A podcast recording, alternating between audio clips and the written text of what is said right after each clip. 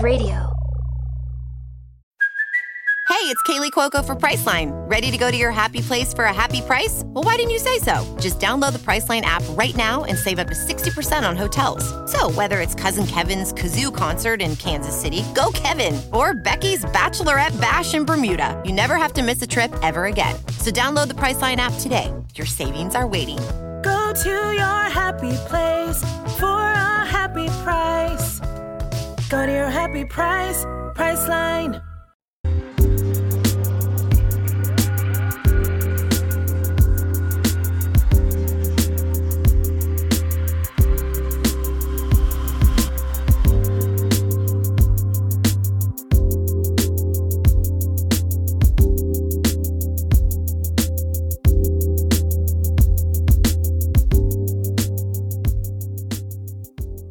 On this week's episode of Homebrewing DIY, we're just back and it feels good. It's been a long six month break and it feels good to be making podcasts again. Now, this week we have Aaron Bandler and Ryan Packmeyer both on the show. We're going to talk about their six month project that they've been doing the entire time we haven't been making the show called the Parade of Pilsners. And it's going to be a fun little project to go through. So stick around while we discuss it this week on homebrewing DIY.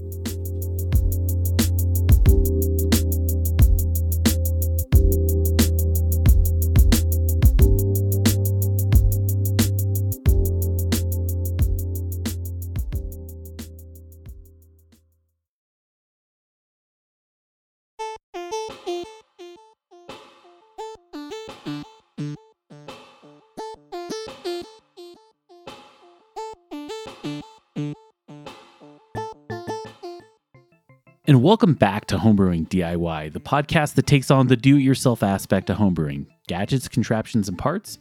The show covers it all. On this week's show, we're going to be talking about the Parade of Pilsners. I have Ryan Packmeyer and I have Aaron Bandler both on the show. We're going to talk about their ongoing six month long project that they did over the winter, where they made all kinds of different types of Pilsner all using the same yeast cake. Uh, it's a great conversation, and I hope you stick around for the show. But first, I'd like to just really discuss the reason why we had to take a long break. It, it's been kind of a long six months for me. I, I obviously have a job, and, and my job workload doubled, and that was really tough. And then on top of that, my mother had been diagnosed with cancer. And she was in another state and it was a lot to deal with. So, in all reality, something had to give and uh, it had to be the podcast for a while. Now, that said, I am on the other side of all of that. Uh, you know, the sad news is that my mother's cancer w- didn't end well. And, uh, you know, cancer's a bitch and, and, and does what it does. But in the end, uh, one of the cool things that I can say on the other side is that now that I have more time and can actually invest in doing a podcast, I'm excited. It's definitely something that I'm passionate about doing, and I'm excited to just get back to it. So, you know, for those of you who are listening to this show right now, I'm just glad that you stuck with me through a pretty long hiatus of me not making episodes. But that said, I am in the process of right now having more episodes coming out on a weekly basis, and I'm excited to get them put out. I have some great interviews lined up, and stick with us because uh, homebrewing di- DIY is only going to be better. Also, a couple of things that I've also made decisions on. I'm actually going to pull back on some of the ads. I, I think that it's one of the things where I, I I'll probably do ads at the very very beginning and at the very very end. But for the most part i'm actually going to pull back on just ads on the show in general. I feel like it's one of those things where you know it, it's there but uh, i don't know. I just want to do podcasting for the love of it. It's not some plot to make money even though it does help in having some income in saying hey all of the money that has ever been invested into this podcast just goes right back into the podcast so just note that. But, you know, head on over to Patreon. You can donate there. I will have a little bit of ads, but I'm definitely going to cut back on the amount of ads you hear, and so hopefully that that helps for everything and helps for everyone that listens. All right, so I guess we should just hop into the episode. It's it's time to got, get into the interview where we're going to talk about the Pilsner Parade.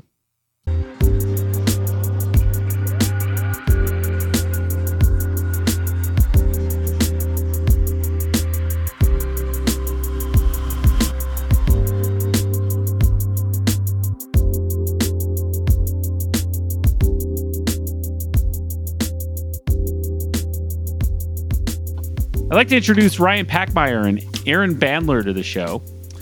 They've both been on the show in previous episodes, never together, but uh, I, I'm excited to have them both. And here's the thing Ryan, he he's a BGC, BJCP certified judge. He's a contributor to Homebrewing DIY, and he's also a renowned beer author. I'm going to say you're now renowned. And uh, and then we also have uh, Aaron Bandler, who you've heard on shows such as our Homebrew Hack Show, and he's also my neighbor across the street. And he has really come into his own. I, I got to admit, Aaron's making better beer than I've ever made. And so I'd like to welcome both of you to the show. How's it going, guys? Thanks for having us. Thank you. It's great to be back. It's great to be together, Ryan. Finally, together at last. Since we don't brew together, we just make batches, split batches. Yeah. that's good to. Yeah, so I, do, I Ryan comes up with the recipes and supplies the ingredients, but I do all the work. So that's the arrangement we have currently. My It works. contract I mean, brewer, right? great. Yeah, yeah, exactly. So so yeah, they that and that that that's a good intro into why we have you both on the show. One of the things that it, it's been a while since I've made a podcast. I'm excited to be back, and the entire time that this show was on hiatus, you two have been doing this really cool project. You call it the Pilsner Parade, and why don't one of you just explain what the Pilsner Parade is and how you kind of came up with this idea? Aaron can uh, explain it since he came up with the name. I came up with the name. The Pilsner Parade is just what it sounds like. It's a parade of Pilsners, one after another, after another, after another, after another. So the backstory here is that Ryan approached me around. So we're recording this in April. Ryan approached me back in like I think it was December, maybe, maybe even November. I can't remember now. But um, and he said, "Hey, I want to do this French style pilsner using all French malts." And all French hops. And I had never heard of a French style Pilsner. I said, okay, that sounds cool. So we did that. And then while that one was fermenting, he was like, hey, I kind of want to try this other Pilsner. I want to try this Japanese style Pilsner. And I was like, Ryan, what are you smoking? No one's ever heard of a Japanese style Pilsner. And he was like, no, no, it's a thing. Like we, it's the same, similar, but we use, you know, flaked rice in the in the malt bill, whatever. So anyhow, we we ended up coming up with these two pilsners, and I thought, you know what, Ryan, why don't we this is you know, since I'm doing all the work, I like to I want to save myself some work. I said, what if we just uh, transfer the first pilsner into you know out of the tank on the same day as we, and by we I mean me, brew the second batch, and we'll just you know chill it from the kettle right onto the yeast cake from the first one, and we'll just you know pitch it right on top of the of the yeast from the first one right? And so we do that and then i'm like you know idea goes off and i'm like how many how many of these do you think we can do? And ryan says oh, according to my calculations i think uh, we could do five to ten. And i said all right let's shoot for five. So uh, fast forward a couple months we now have our fifth beer in kegs um, and uh, we got five five essentially pilsners. The last one isn't quite a pilsner, but we got five batches out of one um, pitch of 3470. Dry 3470 was what started at the beginning, and we just pitched um, or rack. What is what's the word? We transferred one rack, I guess. We racked one beer right on top of the yeast cake, one after another, um, and that was the pilsner parade. So five pilsners. And and so let's let's talk about the first pilsner, which is the French style pilsner. Ryan, since you came up with the recipe, Uh, what inspired this beer? How did you come up with the idea? And what were all the ingredients in this beer? And by the way, everyone who's listening, I have I have had eh, I think all of these beers at this point, except for maybe the most. You've not had the last one because it hasn't been packaged yet. It's still carbonating, but you don't worry, you'll get it. Yeah, so I've had four of the five beers here, all of them solid. I mean, killer, killer, killer uh, pilsners here. And so, well, let's talk about the French pilsner and and, and maybe Sure. what the ingredients are there. Maybe like a year ago, Dan Moore, who's been on uh, for pressure uh, fermenting lagers, he's been on your podcast before. Dan Moore and I were talking about different types of lagers and pilsners, and we were talking about a French style pilsner where we just it's basically a German pilsner with all French malt, the Franco-Belgian malt, and then using French hops. Um, I think Dan used different kinds. He made one. Uh, but I wanted to use the Strissel hops because they're super low alpha acid, which is very similar to. It's basically like a noble German hop, but it's French, um, and it adds a lot of flavor, and it's not going to be harsh or too uh, sharp at all. So it's basically making a German pilsner with all French ingredients. Um, at some point in the last year, Beer and Brewery Magazine came out with an article from Notch Brewing in Massachusetts, and they make amazing lagers, where they talked about an actual historical French style pilsner. But that beer had corn in it, and yeah, I'm not a big, you know, if you want to use heirloom corn or something, that's fine. But I'm not a big fan of corn in lager, to be honest. So I never considered going that route. Um, but I pitched a bunch of pilsner ideas to Aaron. I'm like, hey, let's do another pilsner. Um, here's six ideas for pilsners. Which one do you want to do? And he's like, let's do the French one. That sounds fun.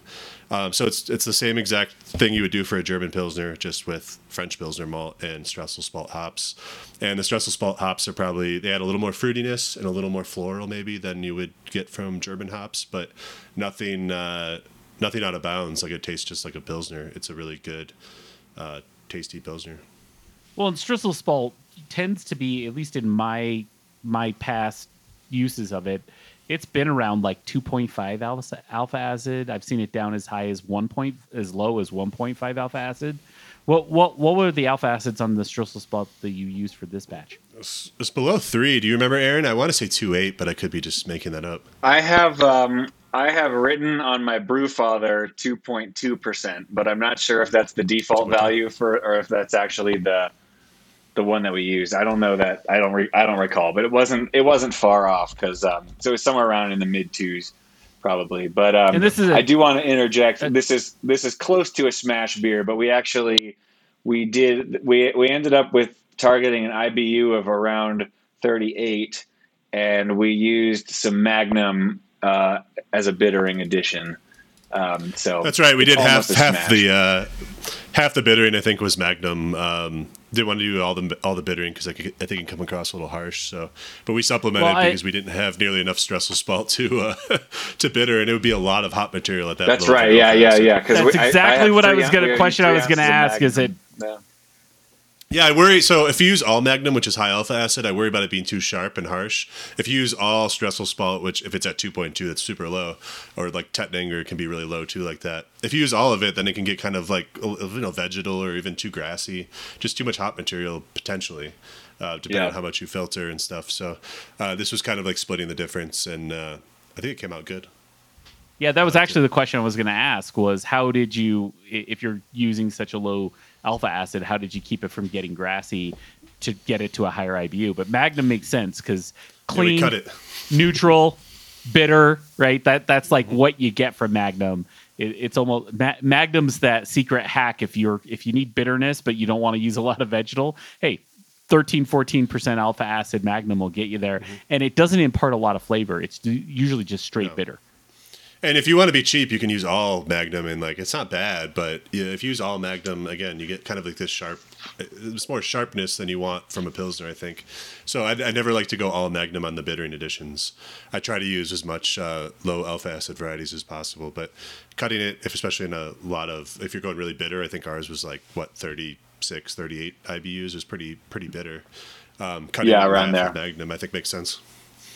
Yeah, and, and then and- one of the th- this is a ten gallon batch, everyone. Just so you because when they you- when they're saying hey there was three ounces of, of things in there, yeah, this was a ten gallon batch. And so looking at at, at this particular beer, what let, let's talk a bit about the process of how you guys generally make pilsners just normally, right? When you make it, one of the things that I, I've noticed about your Pilsner Parade and and what's made it so just really awesome to be next to and drinking the beers from is that all of these beers came out crystal clear. I mean, just golden, beautiful, uh, very little haze. What are you guys doing to get such clear, crisp, clean pilsners through this entire process? I think Aaron can answer that pretty well because he's uh, he's the one filtering it and doing. I agree, doing a damn good job at it. Yeah, so well, I appreciate that. We did um, a, a couple different techniques, or rather, a couple different combinations of the same techniques um, throughout the course of it. Um, some of it was, you know, fairly standard, just like cold crash it in the tank um, and let everything drop out in the tank and then transfer. I, I was using Biofine Clear as the fining agent in the kegs. Um, and I use like Whirlfloc and the boil and such. But um, yeah, mostly just like pretty standard cold conditioning. Um, and um, there was yeah, and other times we were doing um, we were actually bringing the beer down to about forty or so, not quite a full on cold crash. And letting it condition in the tank at about 40, and then I would transfer it at 40, and then fine and cold crash at that point. Um, and all, all, all of these things had similar results. Um, I think the two biggest things are some sort of fining agent and very cold temperatures, and that'll get you there. And time as well, patience and time. Yeah, time. Yeah, which patience is hard for me with these loggers, but um, We didn't rush any of these beers though. I think uh, the youngest one was the youngest one, like eight weeks probably for Brew Day to drinking it. Mm, I don't know. Maybe. Yeah, I don't know. Maybe five or six. From when I we actually recall. keg- kegged drank it, or uh, from. I don't know. I thought they were longer. I don't know. I don't know if you're Aaron. He's just drinking them the whole. Along Well, yeah, the way. that's right. It- it- yeah, we have a different perspective, right? Because Aaron will be like, "Yeah, it's drinking good." Yeah, that's You true. know? And then, uh, like two weeks later, we'll can some of it because the homebrew club got a canner. That's a piece of info that might be relevant to that.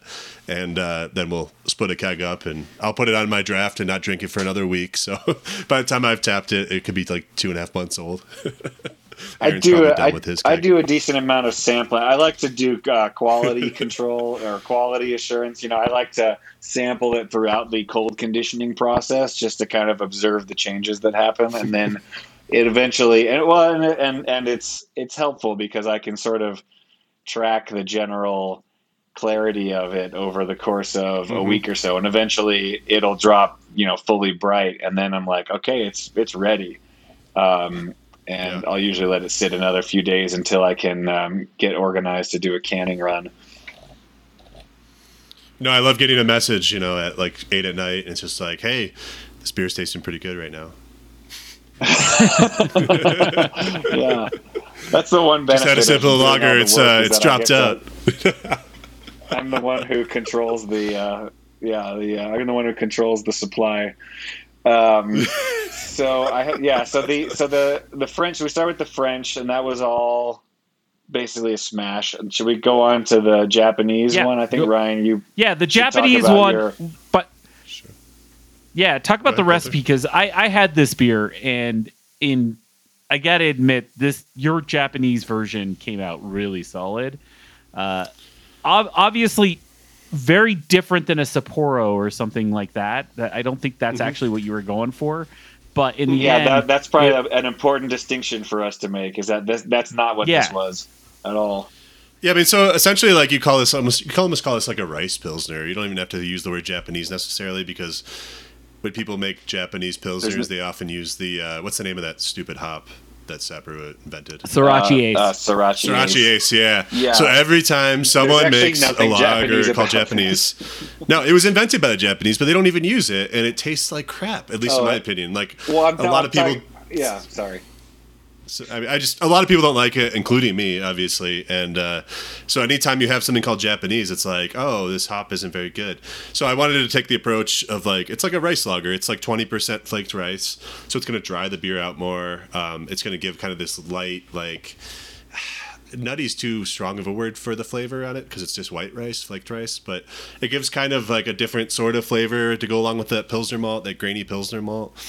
And then we use Edelweiss hops, which are a special blend of hops from this guy. I forgot his name. Um, he's in the Pacific Northwest, and he's uh, runs a company called Hop Heaven and he's like a BJCP national or master guy. And he's really known for picking out really good hop lots.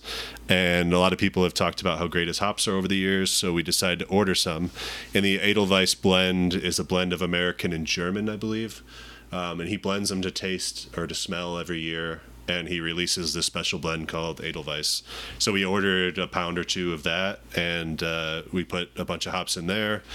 I want to say it was like 30-ish low 30s ibus so a little bit less bitter than the french one because the flaked rice is going to thin it out a bit we didn't want it to be overpowering um, a little bit of flavoring hops i believe as well and then we just uh, Yeah, good you know, we made it memory. with a traditional step I mash. have- go ahead 32 IBU and uh, bone dry. This is the driest, lightest Mm-hmm. one that we made. Sorry, I cut you off there. no, it's fine what did I- it, what did the it finish beer was was like so pale, so pale. It was like 06 or something 006 or something it finished really low Um, 005, 005. Let me look. I'll look at the batches, the batch history here. Um, I I mean, I could I could drink it fine now, but when I first tasted it, it had like this dryness at the end that took like four sips to get used to. It was just so much dryness at the end. Uh, but now it's yeah, I finished it's- around like it now. seven or eight. I, Was that some okay? I didn't think it was that high. have- oh, All wait. right. Um, yeah, it was around eight. Oh, okay. Um, but yeah, around five percent alcohol. But yeah, that one. Uh, I don't know. On my board, I think it's could call it a rice lager, but it's it's basically a. We used some of the out a little um, we used some of that French we used some of that French Pilsner malt in this one too. We had a, had a mix of Heidelberg and Belge, Yeah, Heidel- Belge. Heidelberg is the super pale Pilsner malt from Best Malt, German German malt. We are just using what's on hand because I mean, when you're taking, there's no there's no Japanese Pilsner malt, so we're just using good good quality European malt, what we have around. And, and I, I want to say the the look of this beer was so pale. Like it was, I I, I want to say, it, it it you know when you have like a German pilsner, it has this very deep golden color, and with that twenty percent of rice, it actually became a very very it, it was it, it was definitely gold, but it was like it was almost like a kind of a whitish gold. It was it was much lighter. Yeah, no, Heidel, I think I'll, Heidelberg is um, literally the palest German malt too. So that helps. Yeah, I'll share that for for better or for worse. My non-craft beer drinking friends, this was their favorite one of the pilsners that they tasted. It's the dry. It's the most like Miller Lite, I guess. It's the least uh, the least hot the least hoppy or the least bitter, even though it's like thirty whatever Yeah, thirty two yeah, IBUs yeah. or And whatever. it's, and it's pale. It's, yeah, exactly. And it's, still uh, it's still pretty hoppy or you know, pretty not bitter even for straw. uh, What's lighter typical, than that? Uh, you know, American light lager drinker. Yeah, it was five percent. It was really pale. It was clear. It was super. It wasn't. It was super drinkable. It was. A, it was a I good. mean, they're beer. all they're all super drinkable to me, but yeah, I guess uh, yeah, when you get when you start getting like forty IBUs, it's now. it's Now, one less- of the things is for a this, was- drinker. this is the first beer you guys pit repitched onto the yeast cake. Let, let's talk about like Yes. we've all we've all made lagers, right? And when you make a lager, and you you pitch at like 48 degrees, right? Uh, that that's at least in an ideal world, we want to we want to be in those low 50s for the fermentation, but you're going to pitch cold and bring up to warm, right? And so when you're pitching that cold, it takes a while, right? Even if you do a big pitch, pitch, let's say you do a three liter ye- yeast starter, you drop it in, it's going to have a lag time because you're just pitching so cold, no matter how healthy the yeast is. But one of the things that I think was cool about this experiment is that as each s- generation went and the yeast got more healthy and got used to actually brewing beer, what what was that lag time like when you pitched onto the yeast cake? It was incredible. I am a I am a convert now. I used to only pitch fresh, dry yeast into every batch that I did. For some reason, I had in my mind that like fresh yeast is going to be better, and I could not have been more wrong. The first batch that we did had a long lag time, and it, it really dragged on. That primary dragged on and on and on to the point where we were like, "Is it stuck? Is it still going? What's what's going on here?"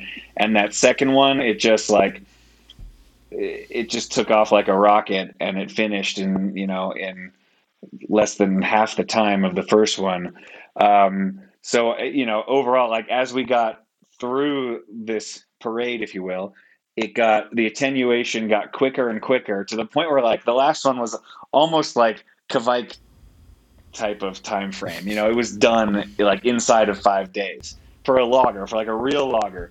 You know, it's what it's the it's you know I was pitching on top of like 15 pounds of yeast, so like that's how much trub was in the bottom of the tank at that point. But um, it was really really impressive. Another, another good reason for filtering. Nothing. Yeah. Yeah. So just thinking through, uh, let, let, us talk about beer number um, three. Yes. What was that? What was uh, what was number three? Czech Pilsner, right? Number three was a yeah a sort of traditional Bohemian Pilsner, um, Weyermann floor malted bow pills, and we didn't use Saaz though. We used um, Hollow, no, te- we no, we did use Saaz. We not, used Saaz and Saaz and Tettnanger. Tettnanger, yeah.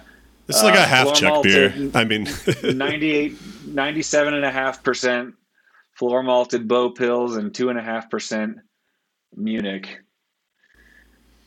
Just for that little yeah. slightly slightly more copper. So now we're getting a little darker. I w- I'll say sort of if I if we had it to do over again, not that it would really make a difference, but I would start. I would have started with the Japanese pilsner. You know, we didn't really know that we were doing this project when we started it, but generally, like for something like this, when you're repitching on the same yeast, there's always a little bit of the last beer that gets left behind. So start with the lightest mm-hmm. one and then go from there. Um, we did that only slightly out of order, but by the third one, we were kind of we had we had our the rest of our stuff planned out. So now we're getting a little bit more, um, a little darker and, a, and quite a bit hoppier. This one, the IBU is targeting like forty five. Sorry, I was going to say there was one thing that when you mentioned cleanliness, I do. Um, pressure transfers as best I can. I, my tank doesn't hold proper pressure, but I basically I, I hook up my CO2 tank. I have a little ball lock post installed on the lid on a tri clamp um, fitting, and I like to um, basically rip, you know transfer so that there's no oxygen introduced to the beer, and so uh, I end up going through a lot of CO2. But basically, when I'm done transferring the tank is empty, the yeast is at the bottom, and the whole tank is filled with CO2.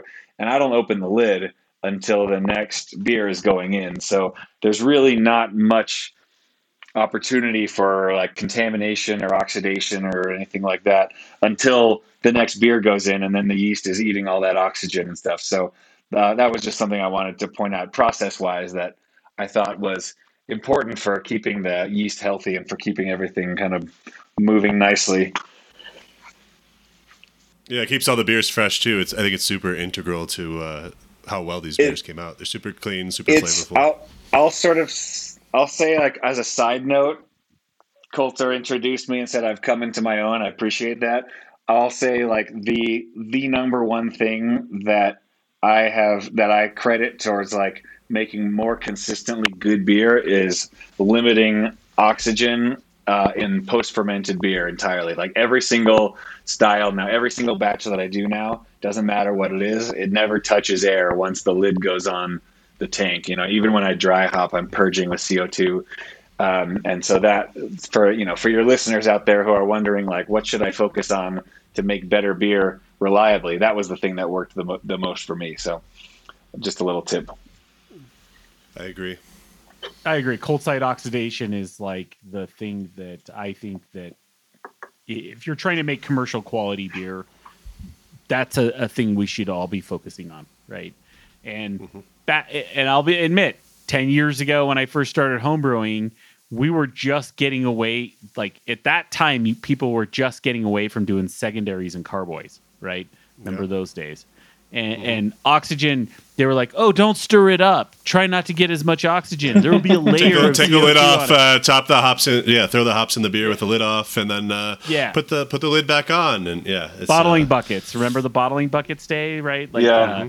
Uh, and I just and got so- rid of. I'm getting rid of two of those now. Nobody wants them. They're they're they're going in the recycling. No one wants my bottling buckets. So so yeah, these are the things that like if if you want to make better beer, cold side oxidation is huge, right? Uh, I I just think that it's a it's an easy way to improve your beer quite quickly, and I would actually put that up almost above. I would actually put cold side oxidation is something you could do without a huge equipment investment, right? Uh, you're Exactly. you're looking at it's things like, hey, if I want fermentation control, there's a big equipment investment there, right? I've got to have a fridge. I've got to figure out a way yeah. space. I got to I got to figure out ways to keep things cold the whole process with the with maybe some sort of uh, algorithm to keep it into check, right? Or at least a, a dual mode a dual mode con- temp controller. But but the thing here is is that cold side oxidation, you could use kegs. Like if you're if you're to kegging, you could literally just use ferment in kegs, use a spunding valve. You could transfer from keg to keg, and you could be. That's what I do most of the time when I make beer on my own. Yeah, I just do it in the kegs. I, cu- I cut off the bottom half inch to one inch, and uh, that's what I use for primary, and then into another. And you can even use the spunding, and you can put, you know, you can hook it up to the second tank while you're primary fermenting, and that can purge your second tank for you. So you don't even need, need Exactly. to use the CO, CO2 to Yeah, do that's it. That's cool. Yeah, Yeah, see, I go through a lot exactly of CO2. I, Me too. I use the um, the SS BrewTech, the brew bucket. You know, the uh, not the not the fancy Unitank ones, but like the one that's got the conical bottom, but it's the stainless steel bucket, and uh, they have the um, they sell like a, a lid, a, a li- an aftermarket lid for it that has like a dome shape and it has a tri clamp fitting on the top, and I got a little uh, ball lock post tri clamp attachment, and I can basically hook up my tank to that, and that's how I do it. Uh, it doesn't hold pressure like a keg, but it gets the job done. And it holds a lot Oh, more for volume. transferring, you need 14 one or two PSI. tank. Yeah. yeah. I mean, you're looking Yeah. at one or two psi for a transfer. It's not like you need. Uh, you, Yeah, you don't so need not- it- 15 it- I don't psi. have I don't have much trouble with transferring. Yeah. Um, all right. The anyhow, only we're getting- downside is you can't naturally digressing here. carbonate. Yeah. Yeah. That's true. Sorry. Well, I'm in Um, the yeah, muscle for- tank, but I don't have like nine hundred dollars to blow. the Unitanks are beautiful. If you're, if I wasn't using kegs, that would be what I would jump to uh, next. Unit. I love unit If tanks. anybody's, Um, if any of your sponsors are listening and they want to send me a Unitank, I'll uh, I'll come on the show and talk all about it.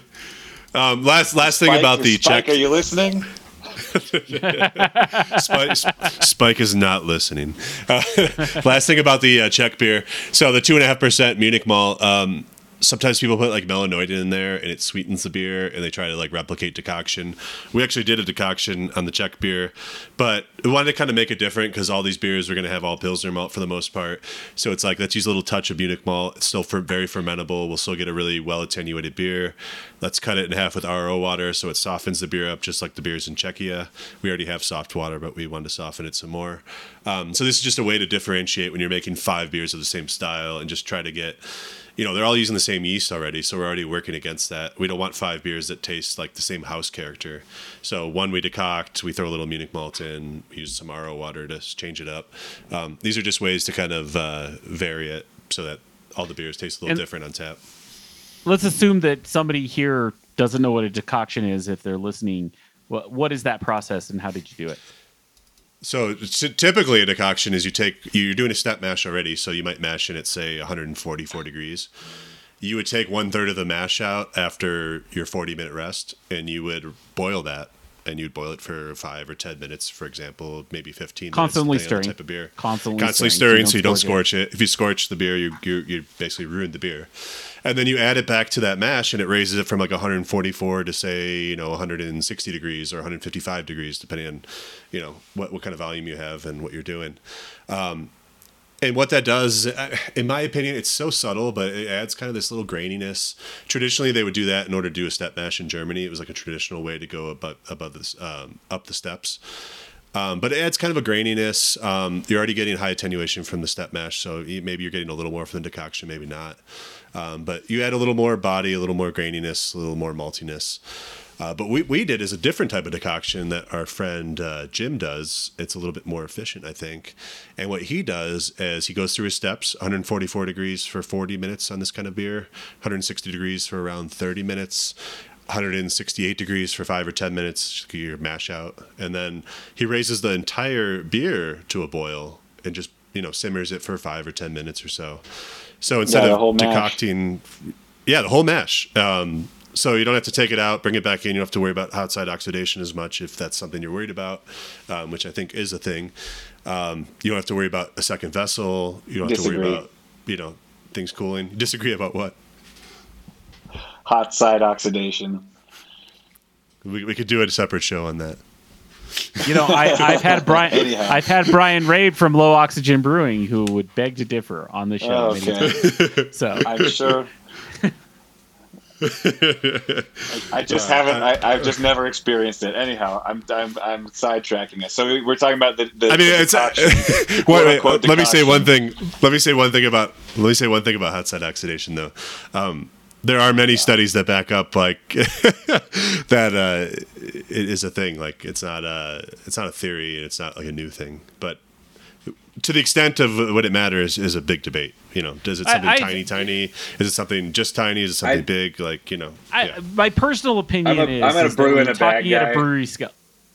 Yeah, I, I'm going to say, but I'm going to say my theory is this: hot side oxidation matters at a brewery scale, right?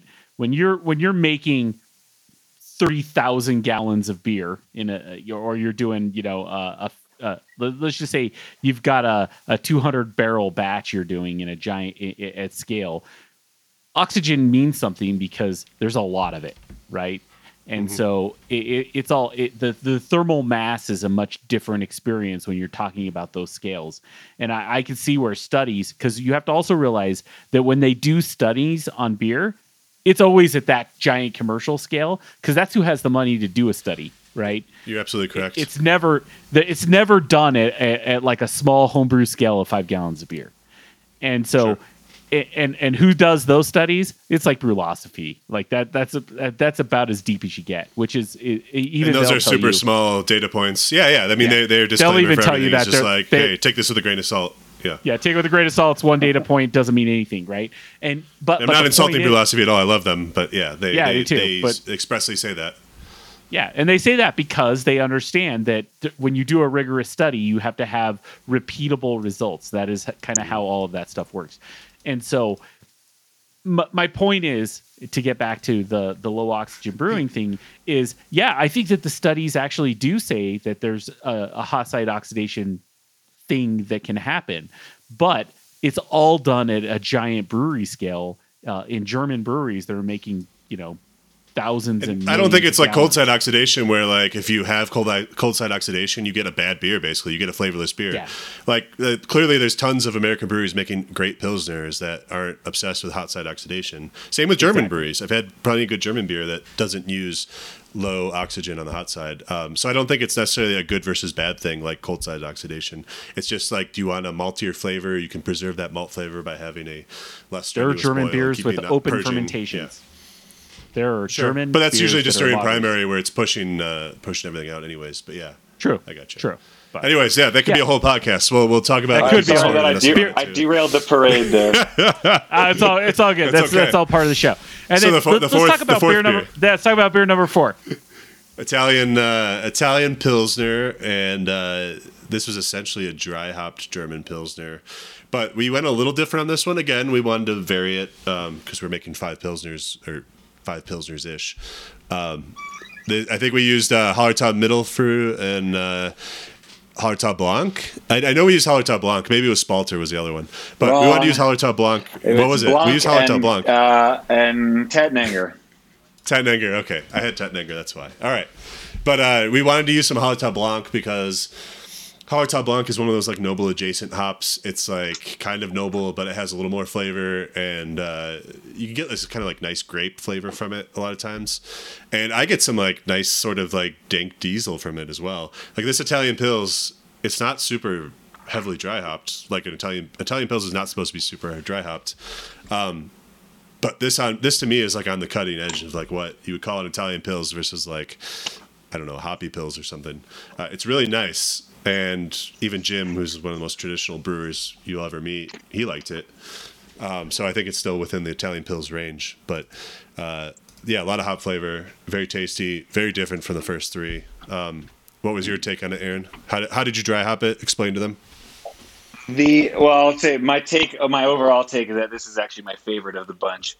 Uh, maybe I just really like the style because I'm sort of a uh, a a a hophead in recovery who's now who's now big moved to lagers. Um, but uh, yeah, it was a very small dry hop. We did it. Um, we did it a little differently than I've dry hopped in the past, which was kind of interesting. So I we we raised the temperature on the fermentation and did a diacetyl rest at like I don't remember 60 something like that. I could look, but doesn't matter. Diacetyl rest at whatever temperature. Um, oh wait, mm-hmm. actually this is interesting. No, it was at 50. This one didn't really get a D rest. This one went for a long time at 54 degrees. It's pitched at 49 or so, 50, and then it was pitched at 50. Yeah, we're not as concerned about it, super, super low. We, we rose it to 54 so. after a couple days. Right, right. Mm-hmm. So anyhow, so then it sat it sat for a while at 54, and then we started crashing it, and we brought it down to um, basically when we started crashing it, and I say I'm using the word crash lightly. We uh, we just brought it from 54 back down to 40 couple degrees a day back down to 40 and um, i dry hopped it when it was kind of at the last day of being at 54 and it sort of dry hopped over the course of like two days it was not more than 48 hours as as you can tell i take very detailed notes um, it, it slow, as, it, as it slowly went down to 40 um, it was you know dry hopping during that time and then i transferred it at 40. So it didn't get a full, didn't get like a long dry hop like an IPA or, or a big dry. It was very small and pretty quick and pretty cold. Yeah, the more I'm, I don't know. I mean, I know there's different theories, different schools of thought, but the more I've looked into it, the cold dry hop is nice, and it doesn't have to be there doesn't have to be a lot of contact time to really get all the flavor out. That's at least been my experience. Um, cold versus warm, I think, is more of an open debate, though some breweries do 66, 68. Some breweries do 50. I've heard a lot of 50 degree dry hops, 60 degrees. It's, uh, mm-hmm. I don't know. It's a matter of preference or what they've experienced, I guess. But I, have been pretty I've, I've seen a lot of I've seen a lot of D rest where they bring it up to up to 60 dry hop while it's at 60. Yeah, we've done some yeah, at sure. 60. Yeah. We did some there. Yeah. Yeah, we also rested some of these um, just to make sure they finished out and like dried out enough. But um, you know, sitting at 50, 54 for a long time will also make sure you don't get diacetyl. And 3470, in my experience, as long as you don't rush it, it doesn't really get a lot of diacetyl. I've never experienced it with it after like sitting for a couple weeks. At you temps. will get some of the salt, the sulfur smell out of it, though, right? Especially sulfur happens, especially if you rush it too. Yeah. Yeah. yeah. Yep. Get some sulfur. I, I, mean, a little sulfur I think is nice personally, but yeah, you get like a really bad sulfur if you uh, if you try to push it too too short. Yep. Yep. What, so what, what, I, I want to then, talk about this last one because it's it was it's great with you know, but by the time we got to five, it was just remarkable how quickly these things were going. But are we ready to move on to the last one, or do we want to keep? yeah, let's move on to number sure. five. Go ahead. Okay, so number five, so many will. This was a controversial one because it's not really a pilsner. Uh, this is this is more what you would call the some would call the cold IPA, others would call the India Pale Lager. Basically, at this point, so for the Italian, we dry hopped a little bit. Now, remember, I said earlier, like you always have a little bit of the last beer in your current beer. Well, you also I, am not like removing the dry hops or anything. So there was there was hop matter now in the yeast cake. So at that point, I was like, all right, we're we're doing a, an IPL and then we're done. And so we did the IPL, got a huge dry hop because at that point it's like you know screw it, let's just throw a pound of hops in it and you know see what happens. But um, this one is I was I'm looking at my notes now, and it's phenomenal. So I pitched it at 55 degrees. Um, on the date was Monday, no Sunday, March 20th, and by Tuesday, March 22nd, it had dropped to 1012.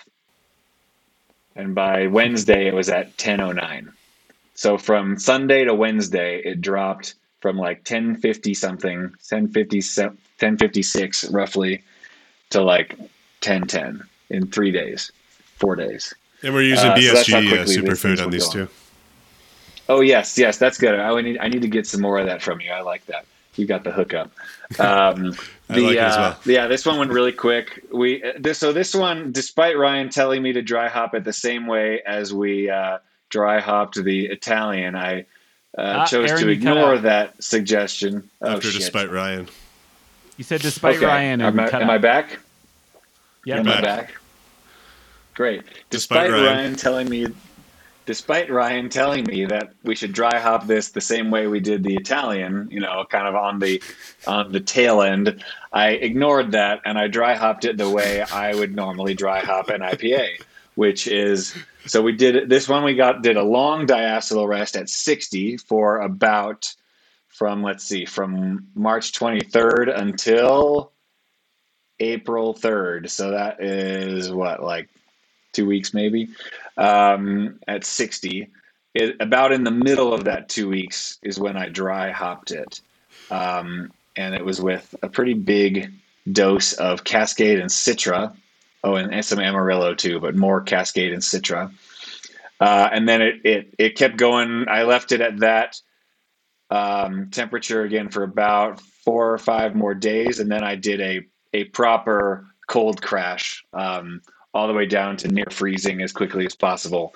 And so that was how I dry hopped this one. And it's got a lot of. I'm actually I went since this one hasn't been packaged. Nobody's tried this one yet, but me. But I actually just went and poured myself a sample of it while uh, while we were talking, so that I could comment on it. But it's still it's it's it's uh, slightly um, it's it hasn't quite cleared up to the point that I'm hoping it does, but it's clearer than it was when I last tasted it two days ago.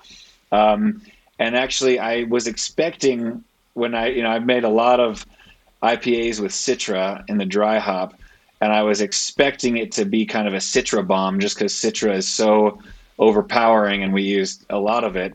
But I'm actually getting a lot of more of the kind of drier, pinier Cascade in there as well. So I'm kind of pleased to see that Cascade was able to hold its own against Citra in the dry hop.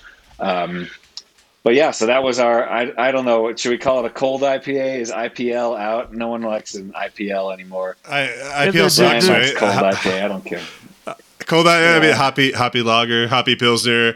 Um, the guy Mm-hmm. at uh, was it Pizza Port? Pizza Port in California has been making these for years. Just calls them IPA.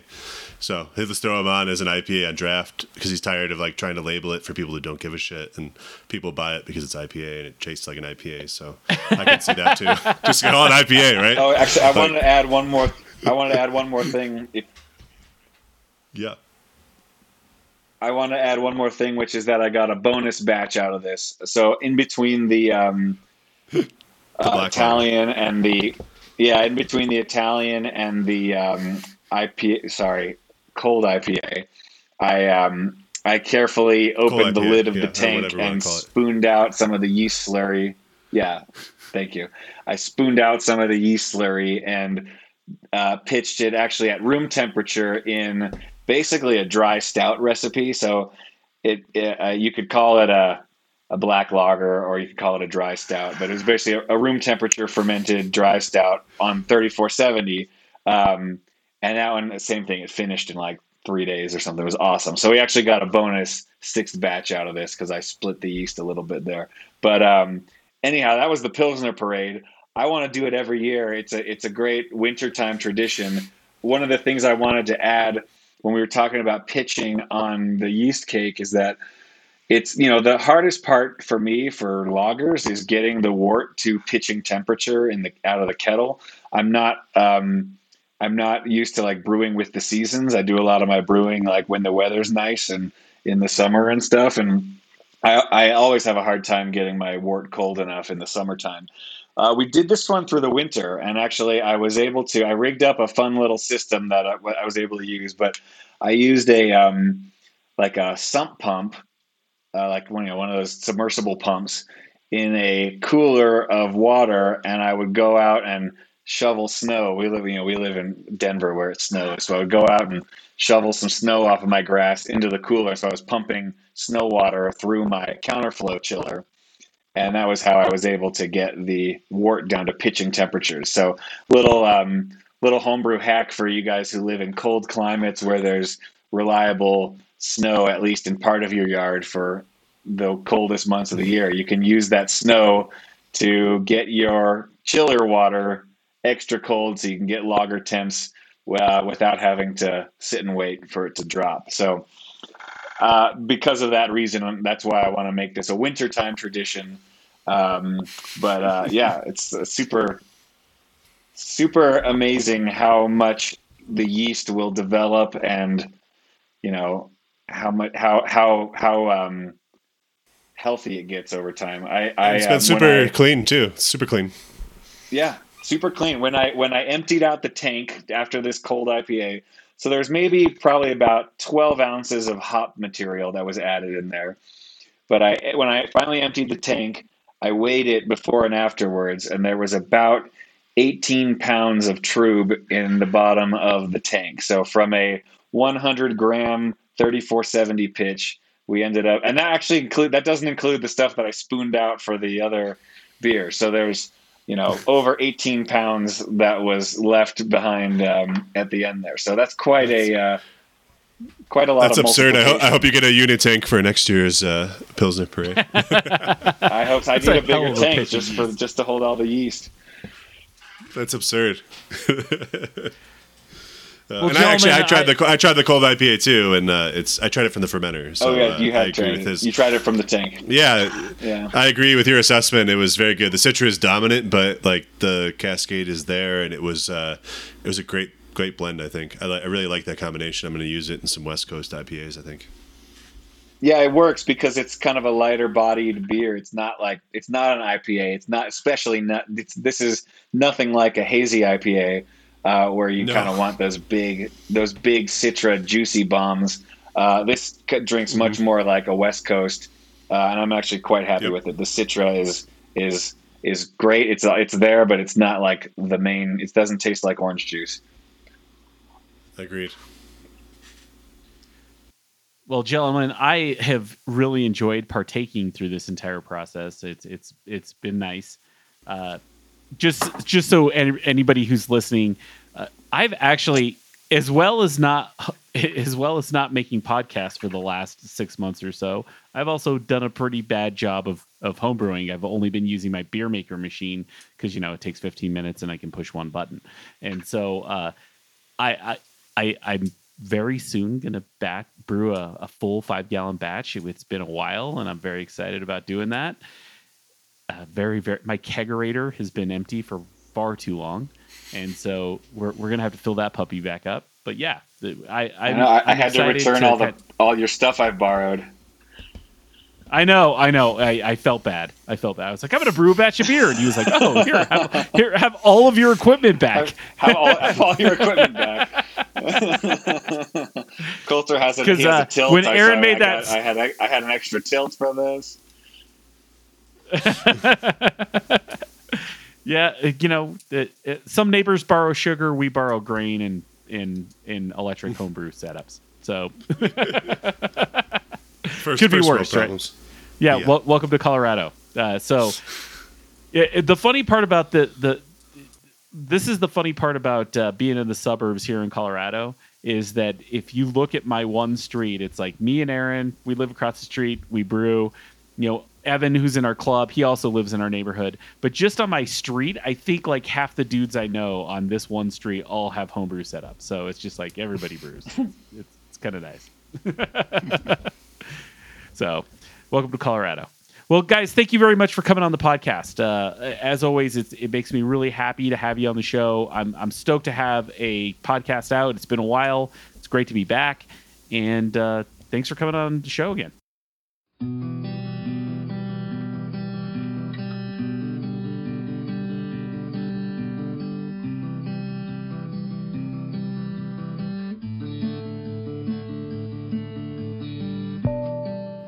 I'd like to thank Aaron and Ryan for both coming on the podcast. A great conversation as always, and just a great chat about beer. That's what we do here. You can always find us on all of our socials. We're on Instagram, Twitter, and Facebook. Look for us at Homebrewing DIY. We'll be a little more active on those as well.